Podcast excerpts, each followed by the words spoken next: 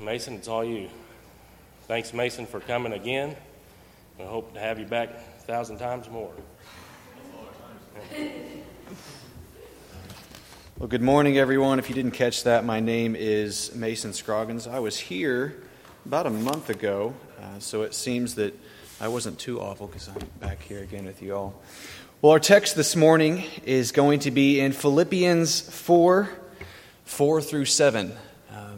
I've been preaching through this book for about eight months now, and the Lord has providentially placed it in my lap and our laps today um, in such a time as this. I know a lot has been going on in the community, and I had no way of planning this. The Lord, He is definitely providential. So we're going to be looking at anxiousness this morning. Of all texts, the Lord has laid this in our lap. So if you would turn in your Bibles again to Philippians 4 4 through 7. These are the words of God.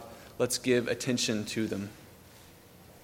Paul writes to the church in Philippi Rejoice in the Lord always. Again, I will say, rejoice. Let your reasonableness be known to everyone. The Lord is at hand. Do not be anxious about anything, but in everything, by prayer and supplication, with thanksgiving, let your requests be made known to God, and the peace of God, which surpasses all understanding, will guard your hearts and your minds in Christ Jesus. Let's pray. Father, we need your hand to be upon us this morning. We thank you that you are already present here with us, but as we open up your word this morning that is living and active and here for us, given for us this day, I pray that our hearts would be receptive to it. We ask that our hearts would be softened that our ears would be opened, that our minds would be ready to receive what you have to speak to this congregation. Lord, we are your sheep and we listen to you, our great shepherd. Please pastor us today. We ask these things in Jesus' name. Amen. Now, I don't know if you guys are familiar with these stories or not. They were a little bit familiar with me growing up, but you may have heard before the Uncle Remus tales. Has anyone in this room ever heard of the Uncle Remus tales? No one. Okay. My family has, of course. well, Uncle Remus Tales were an old Southern children's storybook where they told all kinds of moral stories. But the one I'd like to talk to you about today, and I'm not going to preach from that book, I'm going to preach from the Bible, but it relates to this, is the story of the wonderful tar baby. You may have heard of this before. The story accounts of two spunky characters, Briar Fox and Briar Rabbit. And on the hottest day of the year, Briar Fox becomes agitated about his state and he wants to alleviate himself by remembering the cooler days. So he kind of goes to his happy place. He starts thinking, ah, the fall days, the spring days, and that just doesn't do it for him. And as you know, it doesn't do it for you. On a hot day, you can't just get to your happy place and not be hot anymore. You can't relieve yourself. So he started to think more, what am I going to do? And the more he thought about relieving his discontentment, the more he realized he had a problem in his life. And he started to think that his problem was really Briar Rabbit. He started to shift his thinking from the cooler days to, you know what, I have a problem that I just need to get rid of. I need to get rid of Briar Rabbit. So the idea entered his mind that he was much happier before old Briar Rabbit showed up, and he devises a plan to relieve himself of his discontentment. So what he does is he takes some tar and turpentine, and he mixes that up in a concoction together and kind of molds it up into this little man. What he does is he slaps a straw hat on it, and he gets a comb and he puts it as a mustache, and he puts it out in the road, and he thinks, you know what? I'm going to catch Briar Rabbit by this little man. He's going to fall into my trap. And if you know, tar is very sticky, turpentine's nasty, stinky, and he mixes this up, and he's like, I'm going to get him in this. And that was the day that Tar Baby was born. This little man on the side of the road was set out for a trap. And the story accounts that Briar Rabbit came hippity hoppity lippity clippity, sassy as a jaybird, but Briar Fox, he lay low in the distance. Morning, said the rabbit. Tar Baby ain't saying nothing, but Briar Fox, he lay low. Briar Rabbit continued on with his southern kindness until getting flustered to the point of saying, If you don't take off that hat and tell me howdy, I'm going to bust your mouth wide open. That's how they say it. There's a, there's a movie, you can watch it. He says it like that. And so he did. But Briar Fox, he lay low. The rabbit swung and fought until he was all cut up in tar baby, to where tar baby and Briar Rabbit were really one. He was covered in tar and nastiness. Now, if you know the story, you know that at this point, Briar Fox come out and he tells the rabbit that he's going to kill him. He says, I'm going to kill you, I'm going to take care of you, and you are my problem. But Briar Rabbit, he thinks smart. He starts thinking, how can I get out of this? And he realizes that he's not going to be able to get out of the tar on his own, but he starts to see in the distance a briar patch. And he thinks, if I can just get in that briar patch, those thorns will maybe rip the tar from me, and I'll get free. So he starts using reverse psychology on the fox. He says, Oh, whatever you do, you can, you can kill me this way, you can kill me that way, but whatever you do, please don't throw me in the briar patch. And so he convinces the fox, using reverse psychology, to throw him in the briar patch. He does that very thing. And as the story tells, lippity clippity, hippity hoppity, off went the rabbit once he was thrown into the briar patch. He was free. Now, these two characters in this story had a common problem that everyone in this room shares. We're all slaves at times to our emotions, we get caught up in them. Briar Fox was anxiously hot and began to think of a quick fix. Have you ever heard of a quick fix before? I'm, I'm using terms by a, a, Jewish psychologist named Edwin Friedman. It's really funny taking this southern story about children's stories and Edwin Friedman bringing these two together. But there's a real reality that Briar Fox wanted a quick fix, is what Edwin Friedman would call it. And that didn't work, so he began to think of other ways that he could get rid of this problem, his discontentment. So he used blame displacement. He's going to say, it's, it's the rabbit's fault that I'm discontent. I just need to get this problem out of my life. So he looked for someone else to take his emotions out on. We all do this at times. Briar Rabbit was anxiously insulted with his southern, um, southern hospitality and kindness. He wasn't feeling much um, reciprocal behavior from the tar baby. So he exploded in reactivity. He's reacting. He's blowing up on it. And we laugh at these two characters, but the truth is is that we are all often as chronically anxious about our lives as these two characters. We blow up at people. We get upset at people. We want to shift the blame from, uh, from ourselves to other people, and we want to just get rid of the problem, but we're often looking in the wrong places. Anxiety is not a matter of turning on an on or off switch, right? And it's this way with all emotions. Depression, if anyone has dealt with depression in this room, anxiety, all these emotions, you can't just flip a switch and it turns on and off. So we don't choose our emotions or our feelings. They often flood upon us, they kind of engulf us at times, whether we ask them or not. But the good news I have for you today is that while you cannot always control your emotions, your anxiety in particular, there is a way of an escape. We can get out of this. Briar Rabbit realized that he wasn't getting out of Tar Baby on his own. He couldn't just pick the tar out, he needed external forces to act upon him. He needed someone to rescue him or something to rescue him.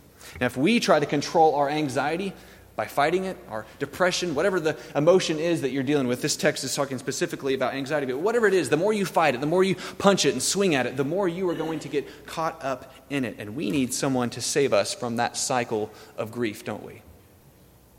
So that's what we're going to look at this morning. I'm not going to turn to Uncle Remus tales. We're going to look at the Bible. We're going to look at what God's Word says for us in this text this morning. We're going to break it up into five different parts. If you're a note taker, you can take these down. We're going to look at number one, how anxiety uh, relates to rejoicing. Then we're going to look at reasonableness. What does our reasonableness have to do with anxiety? Number three, our relationship or our reorientation to Christ in the midst of suffering, in the midst of hardship and anxiety evoking circumstances. Number four, our reactivity to it. And number five, we're going to look at the results that we get when we follow God's word and what he tells us to do in the Bible. So, number one, we're going to look at verse four. It says, Rejoice in the Lord always. Again, I'll say, Rejoice in the Lord. Now, this rejoicing is an inner mental state, right? This is in your mind, it's, and it's mental preparation for a non anxious presence, because that's what we're really, we're really after here is a, a non anxious presence. And it's rooted in our mental state of being. It's not our external forces, it's not the stuff outside of us, it's on the inside. So, this is why Paul can say, Rejoice in the Lord always. Why can you rejoice in the Lord always? Because the Lord never changes. The Lord is always the same. Jesus is the same yesterday, tomorrow, and forever. But your circumstances, they're going to be always shifting, will they not? So if our emotions, if our mental state is rooted in our circumstances, it's going to be a crazy ride for you. You're going to be all over the place. It's going to be extremely hard. It's going to be an emotional roller coaster. But if you have your reality set on the Lord, on Christ and who He is, you're going to have a solid rock to keep you in the same place, and your mental state can stay where it needs to be. And it's really key that we catch those three words rejoice how? In the Lord. Rejoice in the Lord. This isn't just a general rejoicing about your circumstances, right? It's not rejoicing that you had a great day at work. It's not rejoicing that you had a promotion. It's rejoicing in the reality of who God is. If you know Christ, if you know the Lord, Lord means master. If you know Him as Lord, that means that you have someone in charge of your life. You have someone in control of your life. And that, that causes you reason to rejoice. So anyone in this room that knows Christ has reason to rejoice. And that joyous or that joyous behavior, that joyous mindset, that is a way that you can live out in the presence of others, is it not? When you have that mental state showing on the inside, what that does is it shows on the outside. That rejoicing always, even in the midst of suffering, that's seen by others. Which leads us to our next point in verse 5. It says, Let your reasonableness be known to everyone. Let your reasonableness be known to everyone. This is the kind of solitude that's able to rejoice in the midst of suffering. Can we do that as a church? Can we do that? I think that we can because we do have reason to rejoice. And the world is watching right now. And the things that have happened in this city and your church and your lives, people see whether or not you're reasonable or not, whether or not you have a non anxious presence or whether you fall into chaos when hard times hit. So let me ask you, church, are you reasonable in the eyes of the world? Or when chaos ensues, when anxiety comes, does your anxiety control the room? Who is in control when hard times hit? Is it your anxiety? Is the whole world kind of revolving around that at the moment? Or can you keep a non anxious presence about you because you're rooted in the rejoicing of the Lord? It makes a difference in your life, and it makes a difference to those around you as well. A reasonableness is an attitude of being freed from self obsession. You're letting reason rule you, not just your own feelings, your own thoughts, whatever comes into your mind. Lots of things are going to come into your mind. But a reasonable presence doesn't just talk about yourself all the time. It doesn't just talk about your problems. It doesn't uh, gossip about all this stuff and just let everything pour out. It calmly and coolly applies the gospel to your own life. You preach the gospel to yourself. You should every morning when you wake up. And As you go throughout the day, preach the gospel to yourself, and you calmly and coolly apply that to yourself and your situations and others around you. We are a gospel people, and that reasonableness shows to others. Reasonableness is really just the public, external, non anxious presence. When others see us and our mental state being in the right place, that shows and it shows on the outside, and that causes other people to be drawn into a good father that brings his children at peace. Now, anxiety, it's unreasonable. It insists on everything revolving around it, doesn't it? When the, when the thing happens, whatever that thing might be, the world slowly starts to revolve around it and it kind of sucks in all the emotions in the room, and everyone starts to be pulled into it if you don't take charge. If you don't realize what's happening, everyone will get sucked into it. Now remember, anxiety is the tar baby. And the more you kind of interact with it, the more you try to fight it, the more you try to punch it in the face. And that's what we all want to do, isn't it? When our emotions start to come, we just want to fight it, don't we? Anxiety comes, well, I'm just going to, I'm not going to do it. I'm just going to fight it off hard. That's the punch in the face. Well, this isn't working. I'm just going to hit it harder. And you just start getting stuck. And you're all getting wrapped up into it. And what eventually happens is when you fight it so, so hard and don't try to have an external force remove it from you, you and tar baby, you and anxiety become one. You become anxious. That's what you become. Now, that's not to say that anxiety, as we think about it, as we say that tar baby is a, a, a thing, but it's kind of not a thing, too, right?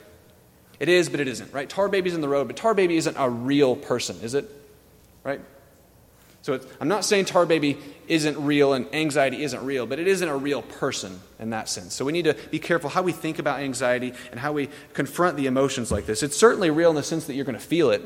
You're going to experience it. You're going to have those emotions kind of on us. But we as conservatives, we tend to underplay our emotions, don't we?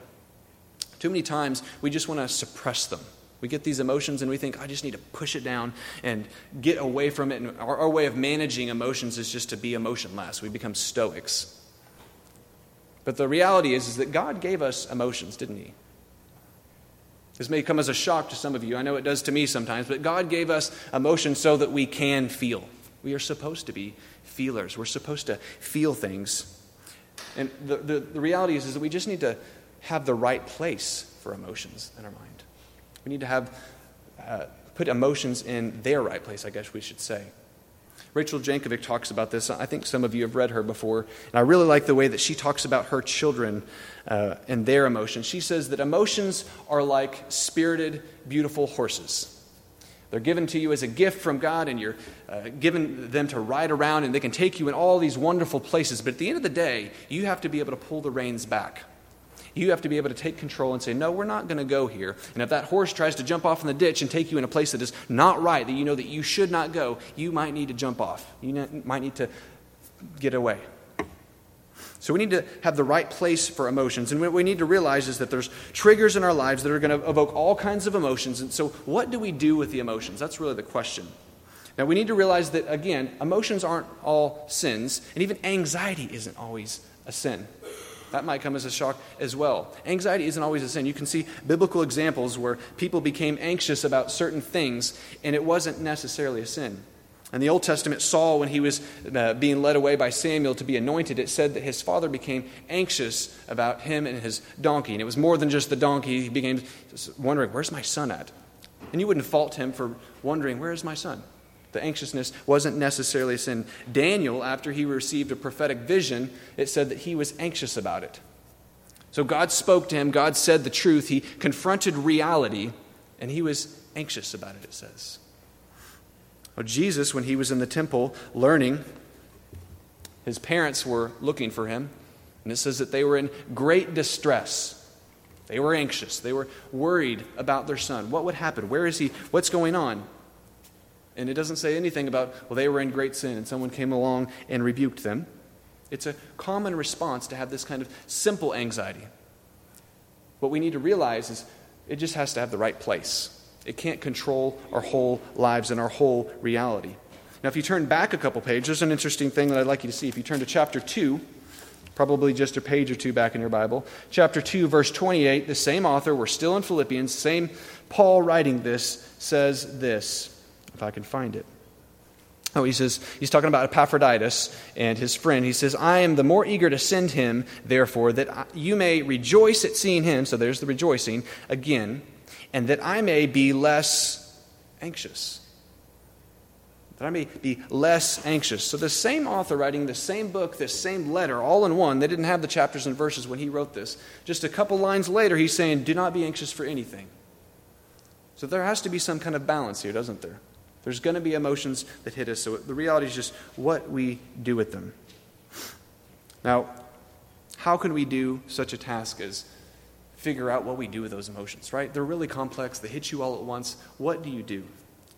The next thing we're going to look at is our reorientation or our relationship to Christ. In verse 5, it says this It says, Let your reasonableness be known to everyone. The Lord is at hand. Now, that's really important. Those simple words. The Lord is at hand. Is that what you're thinking when you're going through your anxious time. That the Lord is at hand. In the moment of anxiousness, when whatever it is presents itself that's causing you to be anxious, are you thinking at that moment, oh, it's fine, the Lord's at hand, I can rest? We often don't, do we? We start looking at the anxiousness. Our mind isn't on the fact that the Lord is at hand. Our mind is on the fact that God, or that the, this thing is here and I have to take care of it. I have to fight it. I have to get rid of it.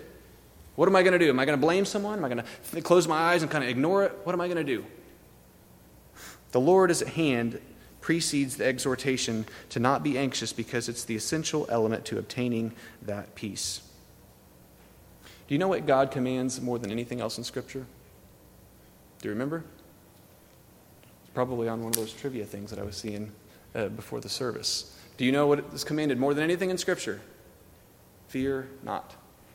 It comes in different forms. It's not always those two words. Sometimes it's do not be afraid, but fear not, do not be worried, do not be anxious. Fear not. And what usually comes after that? For I am with you. We don't fear, we don't become anxious because God is with us every step of the way. So, adjusting your mind to the fact that God is near to the brokenhearted and is ready to save is the way that you take your mind off of yourself and on to the solution. It's realizing that you need help. It's realizing that you can't get out, that you need to get some kind of external force to remove the anxiety from you, and that is looking to Christ. Because He's the one that is the solution. The Lord is at hand, recognizes God is with you, even in the valley. Right? We think about Psalms 23. He leads us by still waters and the green pastures, but He also sometimes leads us through the valley, does He not? Through the valley of the shadow of death. We fear not because He is with us, and His rod and His staff does what? It comforts us, it brings us peace. It reminds us that the Lord is taking care of us. Do you know what that rod does? Have you seen a shepherd's crook before? That kind of crooked stick? Do you know what that does? Do you know what that hook on the end is for? It's for grabbing you around the neck and pulling you back when you're starting to stray away. And that's what brings us peace. Because that rod not only pulls us back to the Lord who is at hand and is near to us, the brokenhearted, who goes after the sheep, it's also there to strike the wolves, whatever they may be. Could be an anxious presence in your life that's just trying to engulf you in it, but the Lord will draw you near. He pulls you into Himself. And that staff, that comforting presence of the Lord, is what brings you peace. Now, this is the crux of understanding your escape from anxiousness. If you want to lead your family, fathers, you're trying to lead your family, trying to lead with a non anxious presence, business leaders, managers, elders, trying to lead your church, community leaders on city council, things like that, government officials, if you want to lead and you want to lead people rightly, you need to lead with a non anxious presence. And how do you do that? The only way that you can do that is leading through a relationship with Jesus Christ. It seems simple, but it's the reality. You can't lead your families into peace, into non anxiousness, if you're not doing it, reorienting yourself all the time to who God is, to Christ Jesus is to you, what the truth of the gospel is. You have to do it through a relationship that is constantly preaching the gospel to yourself, that is reorienting, kind of moving yourself towards God. If not, whatever the thing is, is going to rule and reign. And we see this, don't we? All the time in our families. When we allow ourselves to kind of slip back on our parenting, the circumstances rule and reign, the emotions rule and reign. In our communities, when things happen, if we don't take charge and shift our minds, our orientation towards God, we're going to be wrapped up in all the emotion. We're going to be dying, literally dying, spiritually dying of anxiousness, depression, of hardship. Our country's doing it right now. Our whole nation right now is suffering from chronic anxiety. We are a terrified people. Stuff scares our people to death. And the whole world sees it. We're not known as a reasonable country, are we? When people look at us, we're a people that are freaking out. Why? Because, quite frankly, our country isn't being led, orienting itself towards God. We are anxious as America because we haven't allowed God to be at hand. That's the reality. And it, it stinks, but guess what? There's actually something you can do about it. You, you guys can do things as citizens, as members of your churches, as members of your community, as fathers, as parents. There's actually things you can do. Anxiousness, your emotions don't have to rule and reign. You can allow Christ to rule and reign by putting your faith in Him. Now, we as sheep need to encourage each other to stay near the great shepherd, do we not? When the whole flock is kind of moving away, that's, that's our role there in that time. That's our role as Christians, where we have to take that hard and courageous stand, those kind of stands you see all through Acts, where people are making bold confessions of who Jesus is and saying, No, we're not going to bow to Caesar. We're not going to worship Caesar. Jesus is Lord, and the Lord is at hand. So when the whole flock is kind of going off the cliff like the demon possessed pigs, we need to be the sheep that are saying, No, we're going to stand here. We're going to be a faithful church. We're going to be a faithful family. We're going to be a faithful business. We're going to be a faithful whatever it might be. And we have that great opportunity to let our reasonableness be known to our communities, and that draws people into our Lord and Savior. So when the moment comes, we have that opportunity to react. We're on number four now reactivity. We'll look at verse 6. It says, Do not be anxious about anything. You've heard it said a hundred times. You're anxious about something, and someone says, The Bible says, do not be anxious about anything. Now, I want you to note a couple things. First, note the command, do not be anxious about anything, is sandwiched between all kinds of gospel truths. Think about the things that we've read so far the rejoicing in the Lord, knowing who God is, knowing the gospel, the truth of that, that He's near to us. And then on the other side, we haven't got there yet, but we've read it already, haven't we? That there's a peace that we can get. There's all kind of gospel truths to comfort us that are sandwiched on both sides of the command, do not be anxious. So we need to realize that, that it's not just a simple command to just cut it out. Right? Because we can be really we can be really harsh sometimes, I think, when we're applying scripture in the way that we talk to people. We almost come off as just saying, well, just stop it. Just stop being anxious. And, and you can't just stop it that easily, can you? So we need to be gentle how we take it and take things in context and remember the gospel truths that come with that. So we recognize that. And then when the moment of truth comes, and it may be any kind of thing. Our community, I've heard, has had the thing happen this week. We've had hardship come. Whatever that might be. It might be struggling with your kids. Your kids might be going through some kind of psychological, mental, or social problem, and you're hurting for them and you become anxious about it.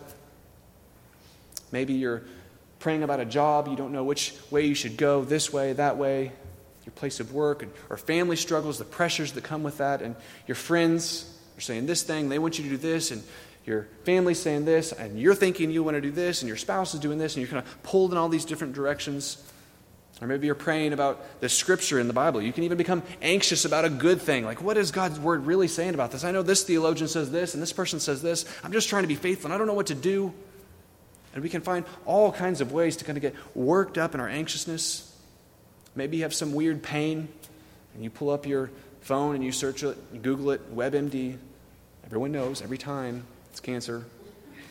But the reality is, though, we, we kind of giggle and we laugh because we've all been there. You've had that kind of, oh, it could be cancer. But the reality is, is it could be cancer. That's, that's the kind of the, the realness to this text is that it could be cancer. It has been cancer in my family. It could be death. It could be you sitting at a funeral at a pew trying to find your breath, just searching for it because you're wondering what in the world happens next. We're going to bury my loved one, my husband, my wife, my son, my daughter, my mom, my dad, my friend, whoever it might be, that moment of truth might actually come. And when it comes, we need to know what to do. Because it could be you. That's, that's the reality of this text. I want, I want you to feel that. And I know I've said the reality like a hundred times now, but that's really what we're talking about. Is sometimes life is hard and it hurts. And our emotions can come and tell us that all of life is going to revolve around that one event.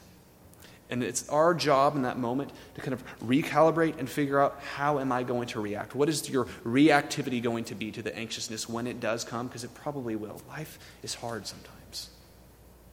You can't just flip the switch and turn it off. So, a couple things. First, when we hear do not be anxious for anything, we too often think it's, it's only about the potential small anxieties, right? So often, when I've heard, do not be anxious about anything, it's the smallest little things that people are applying to that. But it applies to the big things too, those really, really hard life events.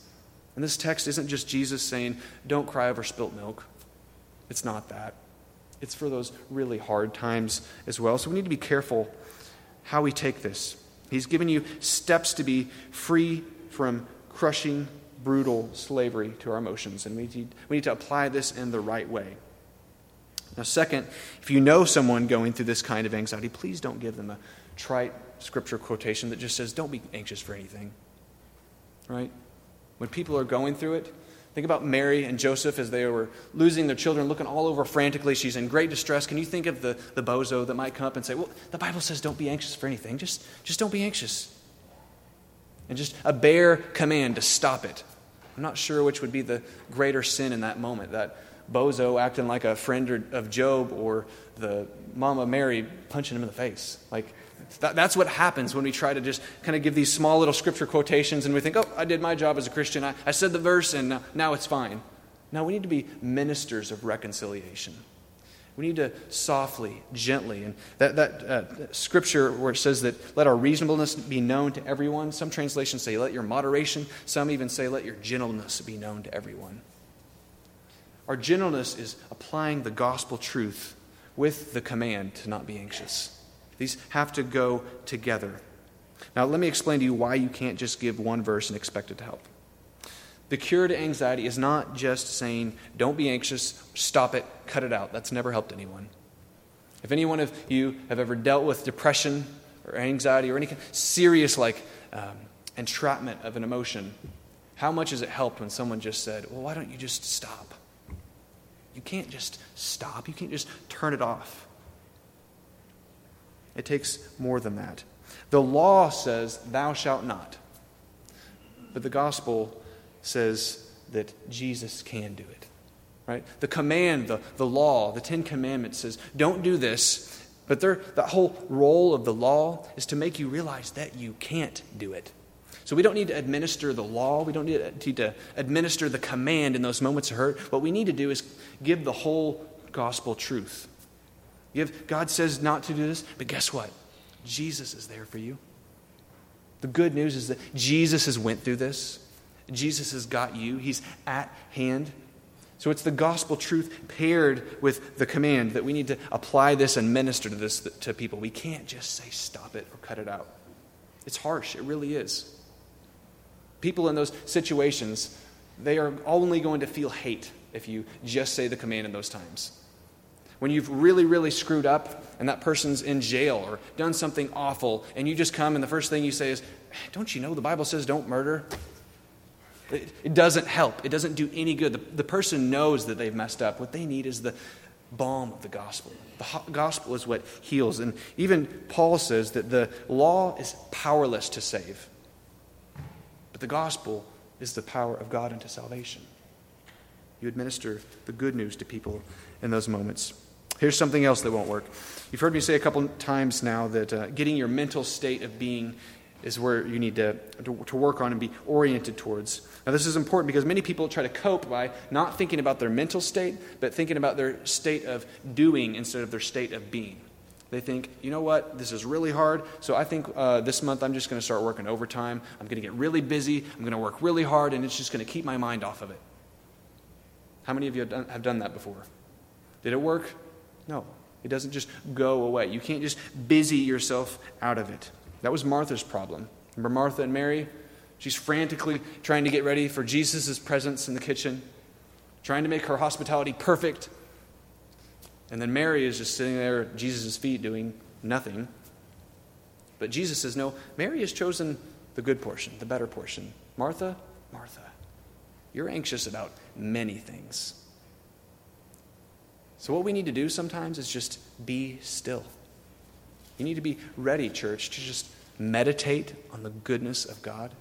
And I know that's a scary thing to do if you're going through this emotional uh, slavery, as it can sometimes be, is to just be still, to sit still with God, meditate on His Word day and night, and allow God to do His work. So we react to anxiousness not by fighting it, not by ignoring it, not by busying ourselves. We react by crying out for help.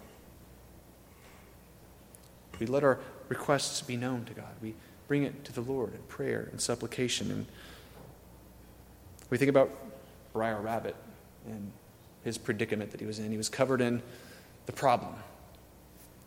And he knew that he couldn't get out on his own. He needed something outside of him to remove the problem. So, what we need to do is get to a state where we realize that we can't get out on our own. You're not going to fight anxiousness and win doing it by yourself. What we need to do is bring it to the Lord. Allow Him to remove that anxiousness from you, kind of pull it off. And I like to imagine uh, like God holding a, holding a rabbit uh, with a bunch of tar in it. That's us. And He's kind of just picking the anxiousness off of us. And He's saying, Be still, just be still. Know that I'm God. As we're trying to jerk away, and you're like, No, I got to get busy. I just got to get to work. I got, I got to do this. He's like, No, just be still. Let me apply the gospel to you. Let me apply my redemptive work by removing your issue. That's what God does to us. He removes our sins, He removes our shackles, our slavery, our bondage to sin. And we get there by prayer and supplication. Now, it seems simple, doesn't it? Just pray about it. Right? Have you prayed about it? Yeah, I prayed about it. Seems simple, but how often do we really pray about it? How often do we really take issues to the Lord? How often do we let God have his time to work on us? Too often we just kind of say the prayer one or two times and we think, I don't know what's going on. God hasn't taken care of it yet. And we go back to doing our thing. We go back to the busyness. We go back to whatever it might be. Now, if you've read C.S. Lewis on anxiety, um, you might be shocked about his remedy. It's kind of interesting. C.S. Lewis basically says this You fix your anxiety by thinking of the worst possible thing that could happen to you, and then you just move forward in life. Now, what was he saying there? Thinking about the worst possible thing that could happen to you. What he's trying to do is get you to realize that you don't have control of your life. That's what he's getting at. You think of the worst possible thing that could ever happen to you because that's the moment where you're really ready to hit rock bottom and confess, I can't do it. I think C.S. Lewis is a wise man. It's, I'm not saying that you need to go home and just start thinking of all the worst possible things that could happen to you, but there's something to that, isn't there? To realizing that God is in control and you are not. That's a good place to be, church, where God is in control of your life. Ralph Herring said it best when he said, You think you actually want, or you think you want the peace that surpasses all understanding, but you actually want the peace that is very easily understood. Think about that, church. We think that we want the peace that surpasses all understanding, but what we actually want in that moment is God to give us five easy steps. We want the blog that says, do these things and you can have it. But remember, that's what the law does do this and you shall live. But you can't. You fall short every time. You need the gospel. So C.S. Lewis is wise in saying that we need to think of the worst possible moment because that gets you at your place where God is God and you are man. Because that's what it really comes down to is recognizing that it doesn't all revolve around you and your anxiousness, it actually revolves around God. He's the one that's in charge, and He's the one that's taking care of all of this. Now, it says that you need to let your requests be made known. Does God know your requests? Do you need to let, it, let Him know about it because He doesn't know? No. God knows every one of your issues, He knows your burdens, he knows your struggles. You're not pouring out your prayers and your supplications and asking God, please help, heal me of this, please do this, please do that, so He can know about it. He does it so that He can be your counselor. Isaiah says that Christ is our wonderful counselor. And guess what? Here's the good news of the gospel that counsel is free. That's, that's good news for you, church. As we try to think about solutions and how to get out of this, we have a God that is ready to walk with us through every step of the way, through our prayers. Do you think about your prayers in that way? Or do you think of just prayers as kind of like pushing a paper saying, I want this, I want that, this is what I want, here's the deal? Because prayer can be a really beautiful, intimate moment with your Creator where he becomes your counselor, and you can kind of just imagine yourself sitting on a couch, and he's there, the all wise counselor that created everything, that knows everything, and you get to ask him questions. You get to pour out your anxieties, you get to pour out your problems, and he has real solutions. Solutions that are going to work, that are promised to work. We have promises in Scripture that God will apply to us if we come to Him in prayer. Those simple things. Just pray about it seems so simple, but it works, does it not? Have you known that presence of the Lord where there's been a real issue in your life where you actually brought it to the Lord in prayer? And how comforting it is to know when you start throwing out these pleas to the Lord, like, I'm hurting, this is painful, I don't know what's going on, I don't know what to do. And the Lord just comforts you in that presence of the Holy Spirit, and He brings those scriptures to mind. Where in former days you've read your Bible every day, you didn't realize that you really, really need that verse one day. But then the Lord brought it to you in that moment. And He applied that verse to you, and He applied the gospel to you. And you had a peace that surpassed all understanding. It didn't even make sense. You're going through hell, literally, the worst thing you could think of. And then you get a peace that just kind of washes over you in a much more powerful way than anxiety ever could. And doesn't make sense. You can't rationalize it. But I'm sure many of you have felt that before. And we can have that same kind of presence through these simple means of grace, coming to the Lord, pouring out your requests, letting him letting them be known to God, and being that little rabbit that's scared, terrified, covered in tar, sitting in the hands of the Lord. And the Lord's just saying, Sit still. Be still. Know that I am God. As he picks the anxiety from you like tar on fur. That's the truth of the gospel. That's the good news that we have, that we can get at our very end, throw our hands up, and just let God be God, and He can take care of us. And what are the results? Number five. Verse 7 says this And the peace of God, which surpasses all understanding, will guard your hearts and your minds in Christ Jesus. The results are conclusive. If you're looking for understanding, how it works, then good luck. You're not going to find it. But that's not what you should be looking for anyway. Don't look for the understanding. You should be searching after the peace of God, not the understanding. Right? We're supposed to know things in Scripture. Knowledge is a good thing, it's not a bad thing.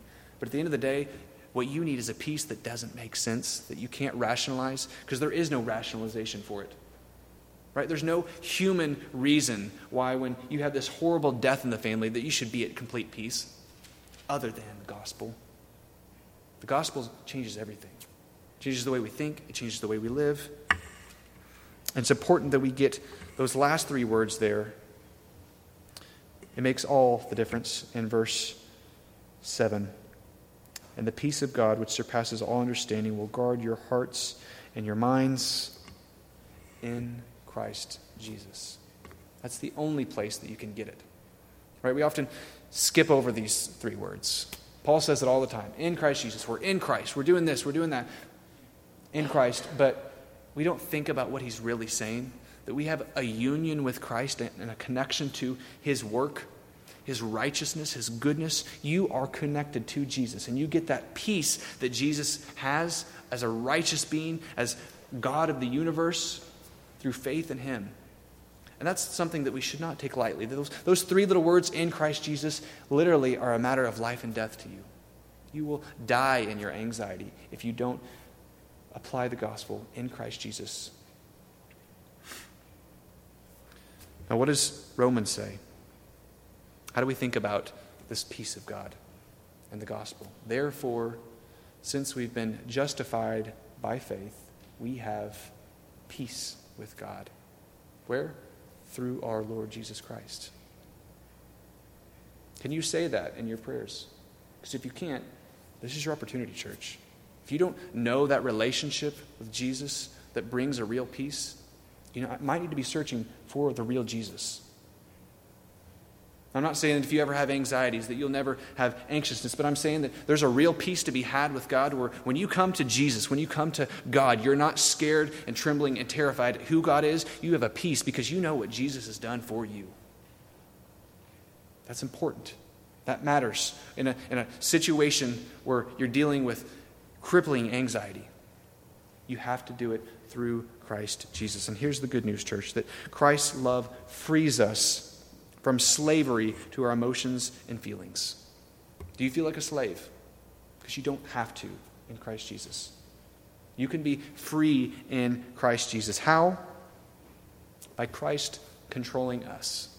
And that scares some people. I've heard a lot of people say, God doesn't control us. He doesn't control us. He's not in control, He's in charge because love isn't controlling. Let me tell you this, church. If someone says that, I question whether or not they've preached through the Bible before because through, through all the scripture, you can see this same kind of thing, but you can see it very specifically and word for word. In 2 Corinthians 5.14, it says this, For the love of Christ controls us. He's not just in charge, He's controlling us. He's taking care of us. But the love of God controls us because we've concluded this. It says that one has died for all, therefore all, all have died, and he died for all, that those who live might no longer live for themselves, but for him who for their sake died and was raised. That's why Christ died. He died so you didn't have to live as a slave to your emotions, to whatever might come your way, to your circumstances. He lived so that you could be a willing slave for Him. And you get all kinds of benefits for being a slave of Christ. That's the way Scripture speaks of you, if you're a believer, that you are a slave of Christ. But it is the most glorious kind of thing to be a slave, but also a son.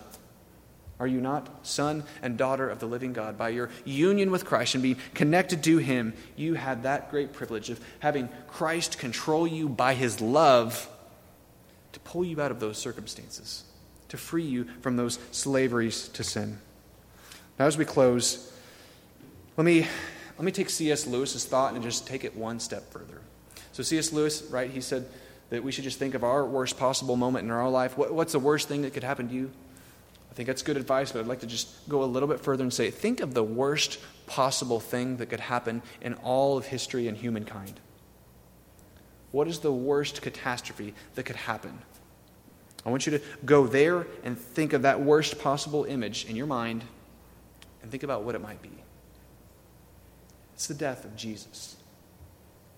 Where the only righteous man, the man that deserved nothing bad ever happening to him, had the worst thing happen to him. That moment in history is where you need to go in your anxieties. Where Jesus is the suffering servant for you. Where he's taking on sins and doing something that he didn't have to do. Going through awful anxiety. Think about the anxiousness of Jesus as he was in the Garden of Gethsemane. Leading up to his death, he was thinking of the worst thing that could possibly happen to him. He was sweating, as it were, great drops of blood. That's a real physical thing that can happen to you. You can be in such emotional distress and anxiousness that you can begin to sweat blood. And Jesus did that. He was there. He's been with you. He's sympathized with your needs. When you felt like you are feeling more anxiousness than anyone has ever felt in the world, think of Jesus leading up to the cross, where he was getting ready to face the worst possible thing that could ever happen. Well, this scares us because if we're not thinking it with the right mind, those mysteries, those lack of control start to scare us. But we think about Jesus and how he confronted something that could have been potentially extremely scary. But he knew that he was confronting something, and he knew it clearly because he was God. We don't know the future. He was thinking clearly about something that was not for his good, right? We, we start to get anxious and we, we're forgetting that all things are for our good, don't we? Because that's what the Bible says. That's the truth. We, we lack trust and we think, oh, goodness, what's going to happen? But the reality is, God says that it works for our good. But there was a moment in Jesus' life where he's in the garden, where he's really anxious and he knows that something's going to happen. And guess what? It wasn't going to be for his good, it was going to be for yours. The cross was for your good. He who knew no sin became sin that we might become the righteousness of God, that we might be at peace with God through the cross. So, church, as you're going through these kind of anxieties, as you're stressing about this, I want you to think about the suffering servant of Christ Jesus, how he went through that for you. He's been there. It's been worse. No one in this room has been crucified. And even if you did, it couldn't have been as worse, or couldn't be worse than Jesus and his anguish that he was on the cross, where he's crying out, My God, my God, why have you forsaken me? If you're a believer in this church this morning, none of you can pray that prayer because God hasn't forsaken you. He forsook his son. His son took the price that we should have taken. He substituted his life for you and your anxieties, your struggles, your worries, your depression, whatever that emotional slavery might be, he nailed it to the cross with him. And that's the good news that you have, church, this morning.